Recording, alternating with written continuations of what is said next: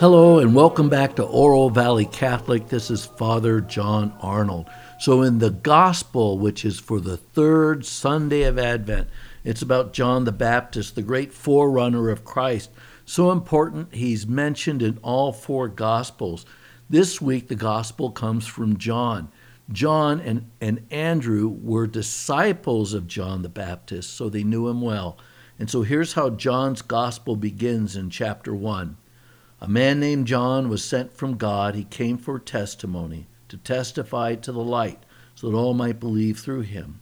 He was not the light, but came to testify to the light. And this is the testimony of John. When the Jews from Jerusalem sent priests and Levites to him to ask him, Who are you? He admitted and did not deny, but admitted, I'm not the Christ. Let's stop there because we'll finish up the gospel later. But to be asked, Who are you? He, he understood what the question was John the Baptist. They wanted to know if he was claiming to be the Messiah because he was baptizing for the forgiveness of sins. He was dressed like a prophet, remember, in camel's hair, and he ate like a prophet off the produce of the land out into the Jordanian wilderness. And so, if those questions were to be asked of you, how would you respond?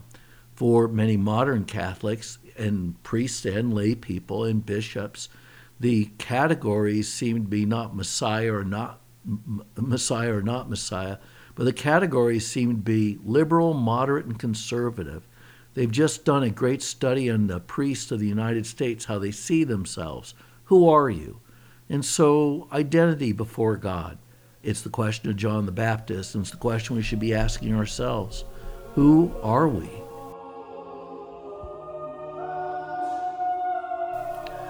Since the gospel is very much about identity, and in the case of John the Baptist, he's Elijah. That's what Jesus says about him. He's the forerunner.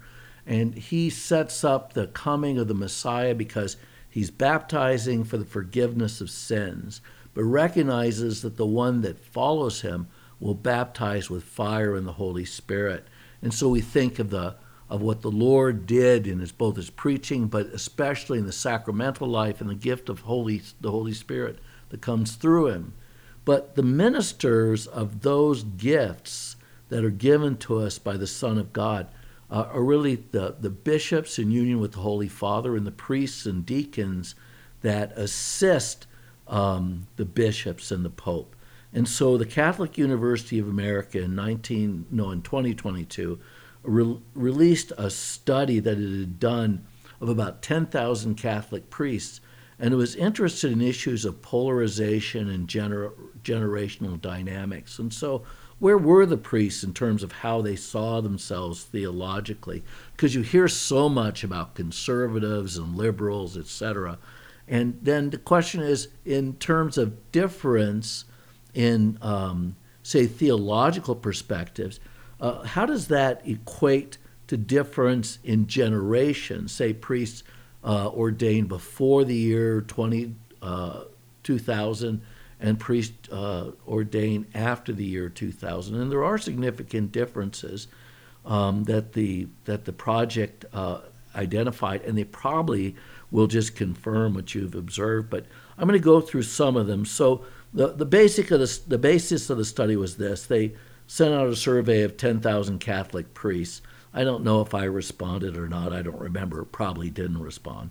But anyway, about 3,500 other priests did respond from 191 dioceses, and that's a 36% valid response rate, which is apparently enough sociologically to come up with some, some conclusions.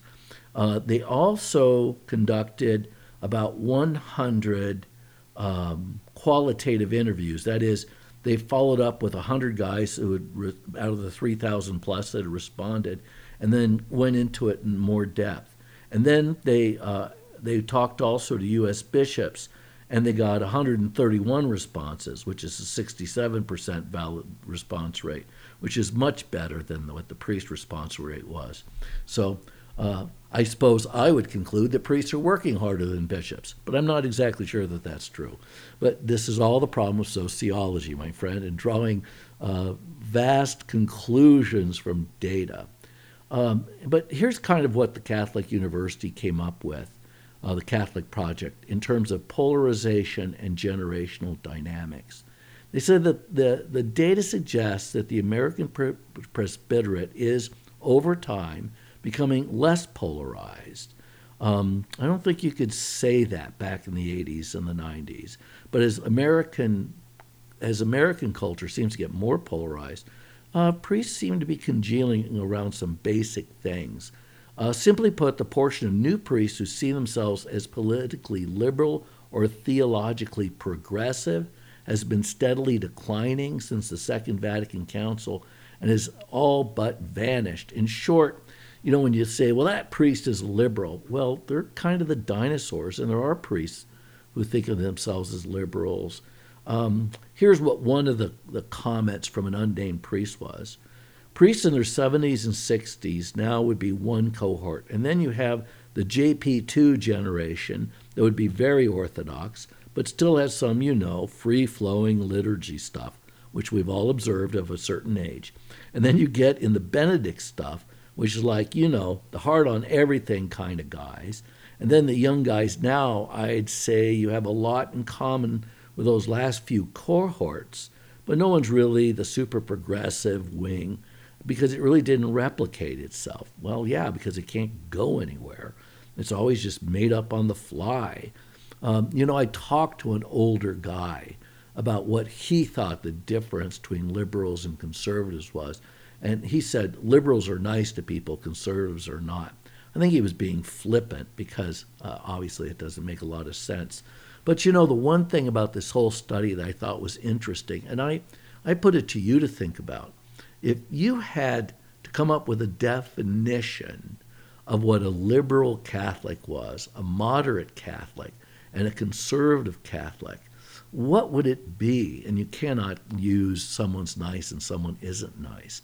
I mean, I guess with liberals, you'd have to say ordination of women, uh, everybody voting for who the bishop is. Those might be liberal causes. Um, I think a lot of the rest of it is just faded from memory. The conservative causes, well, you know, what do you mean by conservative? Because some people think of themselves as the radical, traditional, and want to bring back the Latin Mass for everybody. But not every conservative thinks like that. And then what's the moderate? That's the hard one, I think for people to wrap their minds around. And it would be kind of nice if at some point in this study they had offered what they thought was uh, a liberal, a moderate, and a conservative.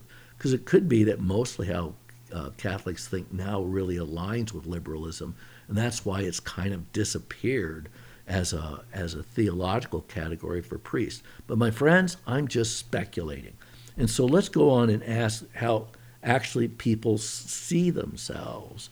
Uh, and, you know, in terms of the point I was making, the study notes that what, you know, when we talk about liberal and conservative, uh, there's nothing uh, that anyone ever offered as to what those definitions uh, might be.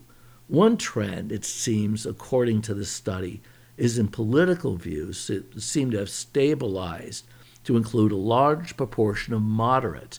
And I think that kind of aligns with the country. Some people, you know, who are uh, consider themselves conservative really are not that conservative, um, or people who consider themselves liberal are really not that liberal. A lot of people like to think of themselves as moderate, and moderates think of themselves as you know thinkers, trying to figure out which is the best policy, what might work between the kinds of uh, options the extremes offer. Um, but that seems to be how most priests think of themselves politically as moderate. Um, there don't seem to be very many that identify as politically liberal because the Democratic Party on abortion has been so alienating. And some of the, the really right wing stuff in the, in the conservative wing of the Republican Party uh, can also be alienating to Catholics. But there are probably Catholics who believe very strongly in those uh, those perspectives. But mostly amongst the priests, they identify themselves as moderate. Uh, it says a full 85% of the youngest cohort describes itself as conservative or orthodox, or very conservative or orthodox theologically. with only 14%, the smallest percentage of any cohort, cohort describe themselves as middle of the road. So if you take the recent ordinands, um, tend to think of themselves as orthodox or very orthodox. Uh, and I think that that rings true. But I've also thought, at least with the, the guys I personally know, um, that you do have great respect for the catechism and the teaching of the Pope. And so it also kind of follows in how they think about um, the Holy Father, which I'll get to in a minute.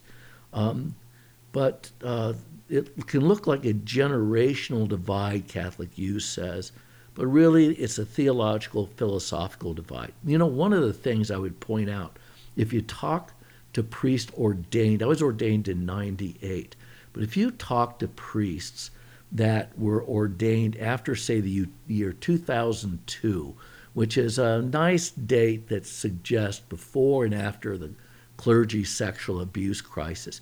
It always strikes me that uh, someone born in 2002 is now about 21 years old and has no memory of it. But I have to say, I was ordained for just a couple of years when it hit, and it was shocking. And so they went into uh, that issue, which I thought was very interesting, as they talked to these priests, young and old. So they asked about how uh, the all the 3,000 plus priests they looked at looked at the priest abuse crisis, and then they they categorized it from either ordained before 2002, which is kind of when it hit big out in Yuma, which is where I was, and then being ordained after 2002. So I got I thought this rang true, and I want to read it to you. Um, for the guys ordained before 2002, like I was. Quote, I like the lifestyle of the priest and recognition and respect that the priest had, end quote. I can't say that was a huge issue for me. I didn't think much about it, but I think it had something to do with kind of what my job position was and where I was coming from. I didn't think I was taking a step up. Um, but here's the second thing they said I didn't have any idea as a seminarian or as a priest that there was such a thing as abuse well, I will tell you, in my time in the seminary, it was never even mentioned. I was in canon law school uh, just as this stuff was heating, hitting, and I was talking about, you know, what happens when priests are condemned or denounced. Uh, and I was just poo pooed by the professor that was going through the criminal delicts like that wasn't going to happen. I thought to myself, whoa, what world's this guy living in? But another guy at Catholic Catholic U, and during the canon law period I was there, didn't even know who Scott Hahn and Jeff Cavins was, which was shocking for me. Although those guys had just kind of started. I guess you had to kind of be alert to, to get what was happening amongst the laity. And then again, amongst the pre 2002 ordained, the screening was not done properly and I think that is a huge issue prior to the 2002, where they would they just you know would tolerate things in the seminary that would not be tolerated now. So in my judgment, that was right on as to my seminary experience. Even amongst the, the priests that were allowed to be in the seminary and teaching seminarians, because I went in 1974 and it was a little crazy. And then again in 1994. And it was a very different experience, but still not like it is today. The church has changed a lot because of the abuse crisis.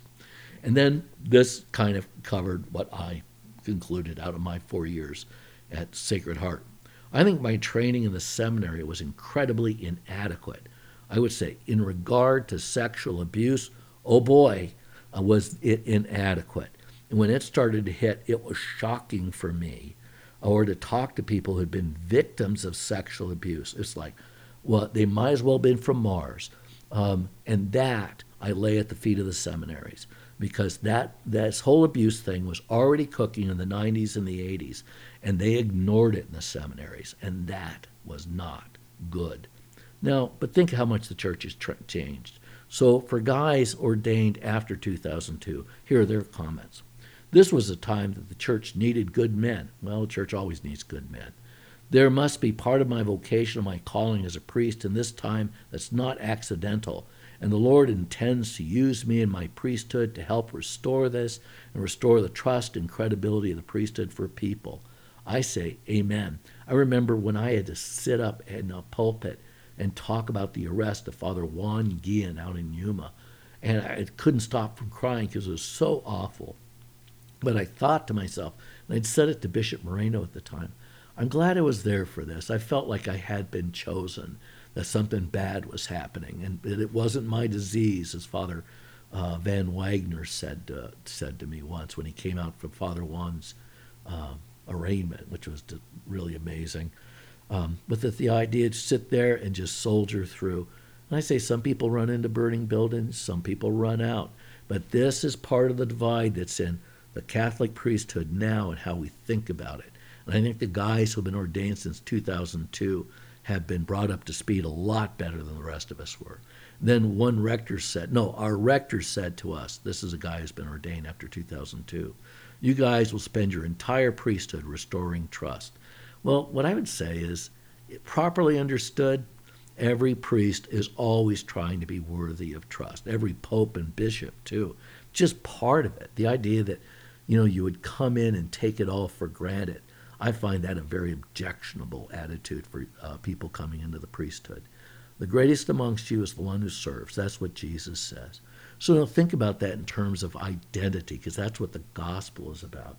You know, when you when you're a father or a mom, or a priest or a deacon or a bishop, uh, how do you identify? Um, John the Baptist identified as a voice crying in the wilderness, and that's what a prophet is, the voice of God. And what's he crying in in the midst of desolation? What's he crying? Hope. Someone who is coming who'll just set the world on fire. Get ready for it. And this is who Jesus is. God does not disappoint. But as we think about, you know, this very inadequate way that we think about uh, being Catholic, uh, liberal, moderate, conservative, boy, if you can't come up with what you think uh, or the definitions or the categories that separate those things. And I would have trouble doing it because they really are political considerations that come out of the French Enlightenment, they come out of Great Britain, they come out of political thought in, uh, in the developing party system, and especially in the uh, late 20th century when it's become very acute. Um, you know, how you tell the difference between a liberal and a progressive in American politics. Um, but uh, for us Catholics, um, it just seems to me that the Catholic faith is a given. You either believe it or you don't. You either read the catechism or you refuse to read the catechism. You either believe what the catechism teaches or you don't. Even if the stuff you find hard in the catechism, if you say, okay, I, I guess I have to think about this and pray my way through it. That's how I think about being a Catholic. But the idea that there's somebody out there that constantly thinks that they're editing the Catholic faith, um, this does not compute for me. And um, I always liked what the late uh, Father John Henry Neuhaus said. He said, uh, really, it's about fidelity, fidelity, fidelity, fidelity. That's how you think about it. You're either being faithful to the gospel and to the church, uh, or you're not. And this comes up to another issue which you hear amongst Catholics in our parish, in our community, but it's also amongst the priests. And it's this idea of accountability to the Pope. I guess my default position has always been that you cannot be more Catholic than the Pope. It doesn't mean that the Pope doesn't have his humanity, um, but that you understand what uh, what uh, orthodoxy is, and that you understand what the what the Holy Father teaches in the context of orthodoxy. And so uh, I'd like to comment some more on that because I got a lot to say about stuff. But uh, the here's what uh, the Catholic Project found about how priests in this generational divide how they think about the Pope. And here's what it says. Responses do indicate generational differences and ordination cohort differences, and they mean ages, before or after 2002. But these differences pale in comparison to the other generational shifts in terms of accountability to the Pope. So here, this is what it's getting at. 67% of priests in the cohort of priests ordained since 2000 agree that they value their accountability to the Pope versus 82% of those ordained before 1980. So guys before 1980 feel more accountable to the Pope than guys after 2000. I thought that was interesting. Similarly, 64% of priests under the age of 45, that would leave me out, agree that they value accountability to the Pope Francis compared to 82% of priests over the age of 75. So the older guys seem to have more of a sense of the unity of the church, but everybody is well over 50%. Um, but the idea is what does it mean to be a Catholic when you disconnect from the Pope, the bishop, and the parish? Um, and you reduce it simply to a series of what uh, beliefs that you have, and then those beliefs are all categorized according to liberal, moderate, or conservative. It just seems to me that's very chancy. You know, the whole, it seems to me, journey of being a Catholic is being part of community. Um, you know, one of the things I wanted to say about uh, our popes during uh, my lifetime, and I was born under John the 23rd, but I was too young. He died before I was compos mentis.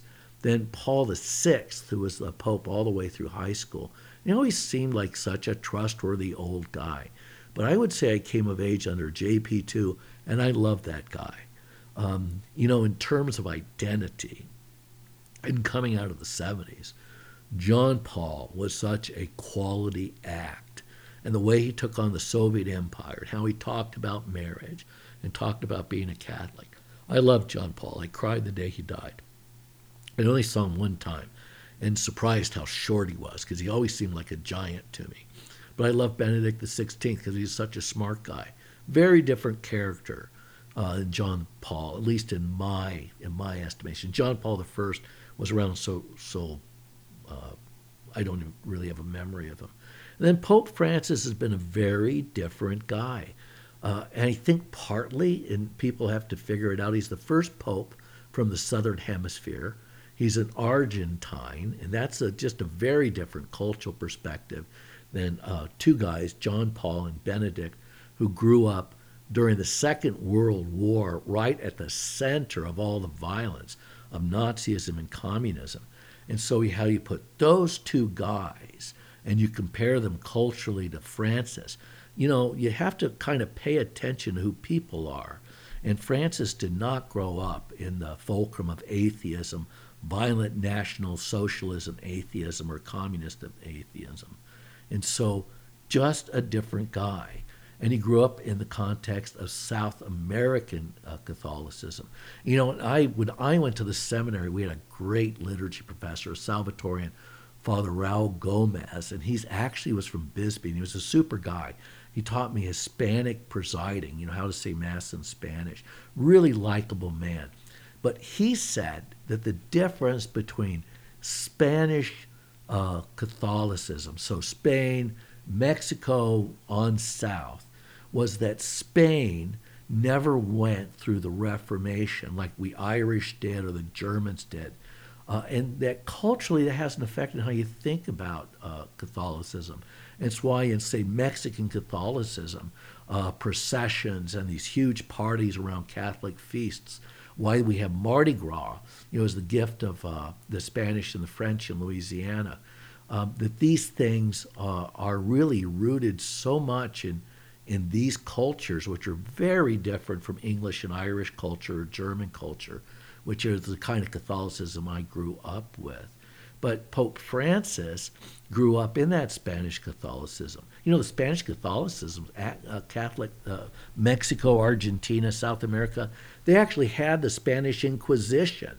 Um, but you know, the New England colonies, the 13 original colonies, they never had the Inquisition. They had the Puritans. I probably would take the Inquisition over the Puritans, but I'll leave that for you to decide because we wouldn't have Thanksgiving otherwise. Um, but the going back to what the point is about the sense of connection to the Pope, Orthodoxy has always been an interest, uh, an important concern in um, Catholicism. But um, what they find is it's not just the Pope, uh, it's also how priests relate to their bishops. And apparently, it varies widely across the United States. And they say some of the biggest factors have to do with how big the diocese is and whether a bishop is in, like, you know, the Archdiocese of Los Angeles or Chicago, where you have millions of Catholics, or smaller dioceses. And Tucson's a moderate sized diocese. You know, uh, I think we have a very good bishop. I think we've been blessed with our bishops. And they've been bishops in very difficult times. I mean, because this is not an easy time to lead in the Catholic Church. Um, but uh, there is apparently some variables in, um, in across the country according to the Catholic Project. I'm not going to try to explain them to you because you can just put in the Catholic Project, study of priests, and read the whole thing for yourself. Um, but I thought that the question of accountability of the Pope was interesting. I'm not exactly sure what it means. I mean, I don't ever think Pope Francis is going to try me for heresy because I just, you know, read the catechism and say that's what the Catholic faith is. And so I'm not exactly sure, but I think at its at its weakest point, it's the idea that I can believe in the Catholic faith and I become the judge of the Pope, the bishop, the priest, the deacon, and everybody else because I believe the right way and I'll decide what other, other people believe. I think that is a small portion of Catholic priests and Catholic people, but I think it's still there. You know, I'll leave you with one last thing about this report before I get back to the gospel. Uh, it asked a question about whether out of these 3,500 guys, how much of them had actually been involved um, as victims of abuse or experienced abuse. Um, and uh, 85% said no, they had no personal experience of abuse. 9% said yes, that they had personally experienced abuse. And then 6% said unsure, prefer not to answer. And that could mean a lot of different things. But you know, that the idea that we all have this idea to, at, I mean, we all have this responsibility to, at a very fundamental level, make sure that our parishes are safe place, safe places. And I think the difference between pre 2002 Catholics and I hope post 2002 Catholics is I think when you listen to the reports of people who have been abused, so much of them expected the uh, church to do something. It's like all responsibility was offloaded onto the bishop and the priest. And I think the difference is in the post 2002 Catholics is they recognize that everybody has a responsibility to pick up the phone and dial 911. Everybody has the responsibility of protecting kids from abuse, and you expect the cops to do that. Uh, you let the priest know you called, but everyone should be calling the cops if there's a question of, uh, of criminality even remotely involved in what you observe. So take some time to look at that study. There's a lot I didn't talk about, um, but I did think that the idea that uh, our younger priests identify uh, more conservative, they identify with Benedict XVI especially, um, and can have some uh, uh, uh more uh, unsure relationship with Pope Francis. I think that's true of some guys, not most guys. Um, but the question is about identity. And identity is about community and who do you belong. And if your identity is, I'm a Catholic, I'm faithful to the Pope, my bishop, my people, all right, that's the source of identity.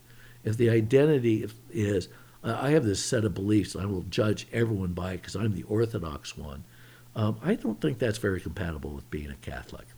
Um, maybe that's at the heart of this study. I'm not really sure what to think about it.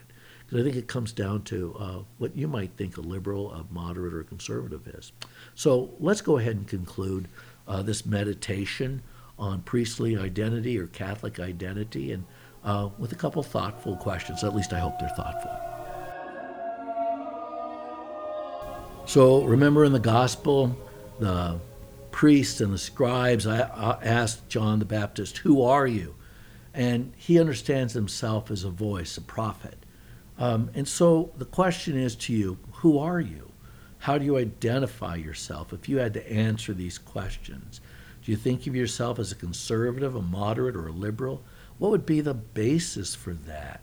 Do you consider yourself an Orthodox Catholic? That it's really not about conservative, moderate, liberal. It's either you either believe what the church teaches in the catechism or you don't. Or, like most Catholics, I believe, but I do have some questions and I'm not exactly sure what to do with them, which I think is a very healthy response uh, to the catechism. But that's about um, identification. Well, how about public identification? Um, Are you faithful to the Pope? You, are you loyal to the Pope? Because with this Pope, you can listen to a lot of what he says and not understand it. Um, I, he has never contradicted Catholic faith. That's clear to me. What he talks about is what do you do with people who are not living the Catholic faith? And that's become harder for people. And, and it's one of the things about a priestly identity. Do you see yourself as a priest as a teacher or an enforcer? Do you see yourself as a Catholic as a teacher helping people to understand why the faith is freeing? Or just as the hitman for some uh, pope that uh, doesn't actually exist, um, where you alienate everybody that does not accept the catechism the way you think it should be accepted. Um, I like to think of myself as a teacher. And I recognize after hearing confessions for 25 years, people have struggles. And so, uh, identity. Um, I'm not sure political identifications, those categories really help us. But I think uh, the categories that do help us is faithful Catholic, disciple of Christ, always a learner, teaching what I know, and allowing God to be God and the church to be the church. And so, with that, I bid you another fond adieu until next time on Oro Valley Catholic.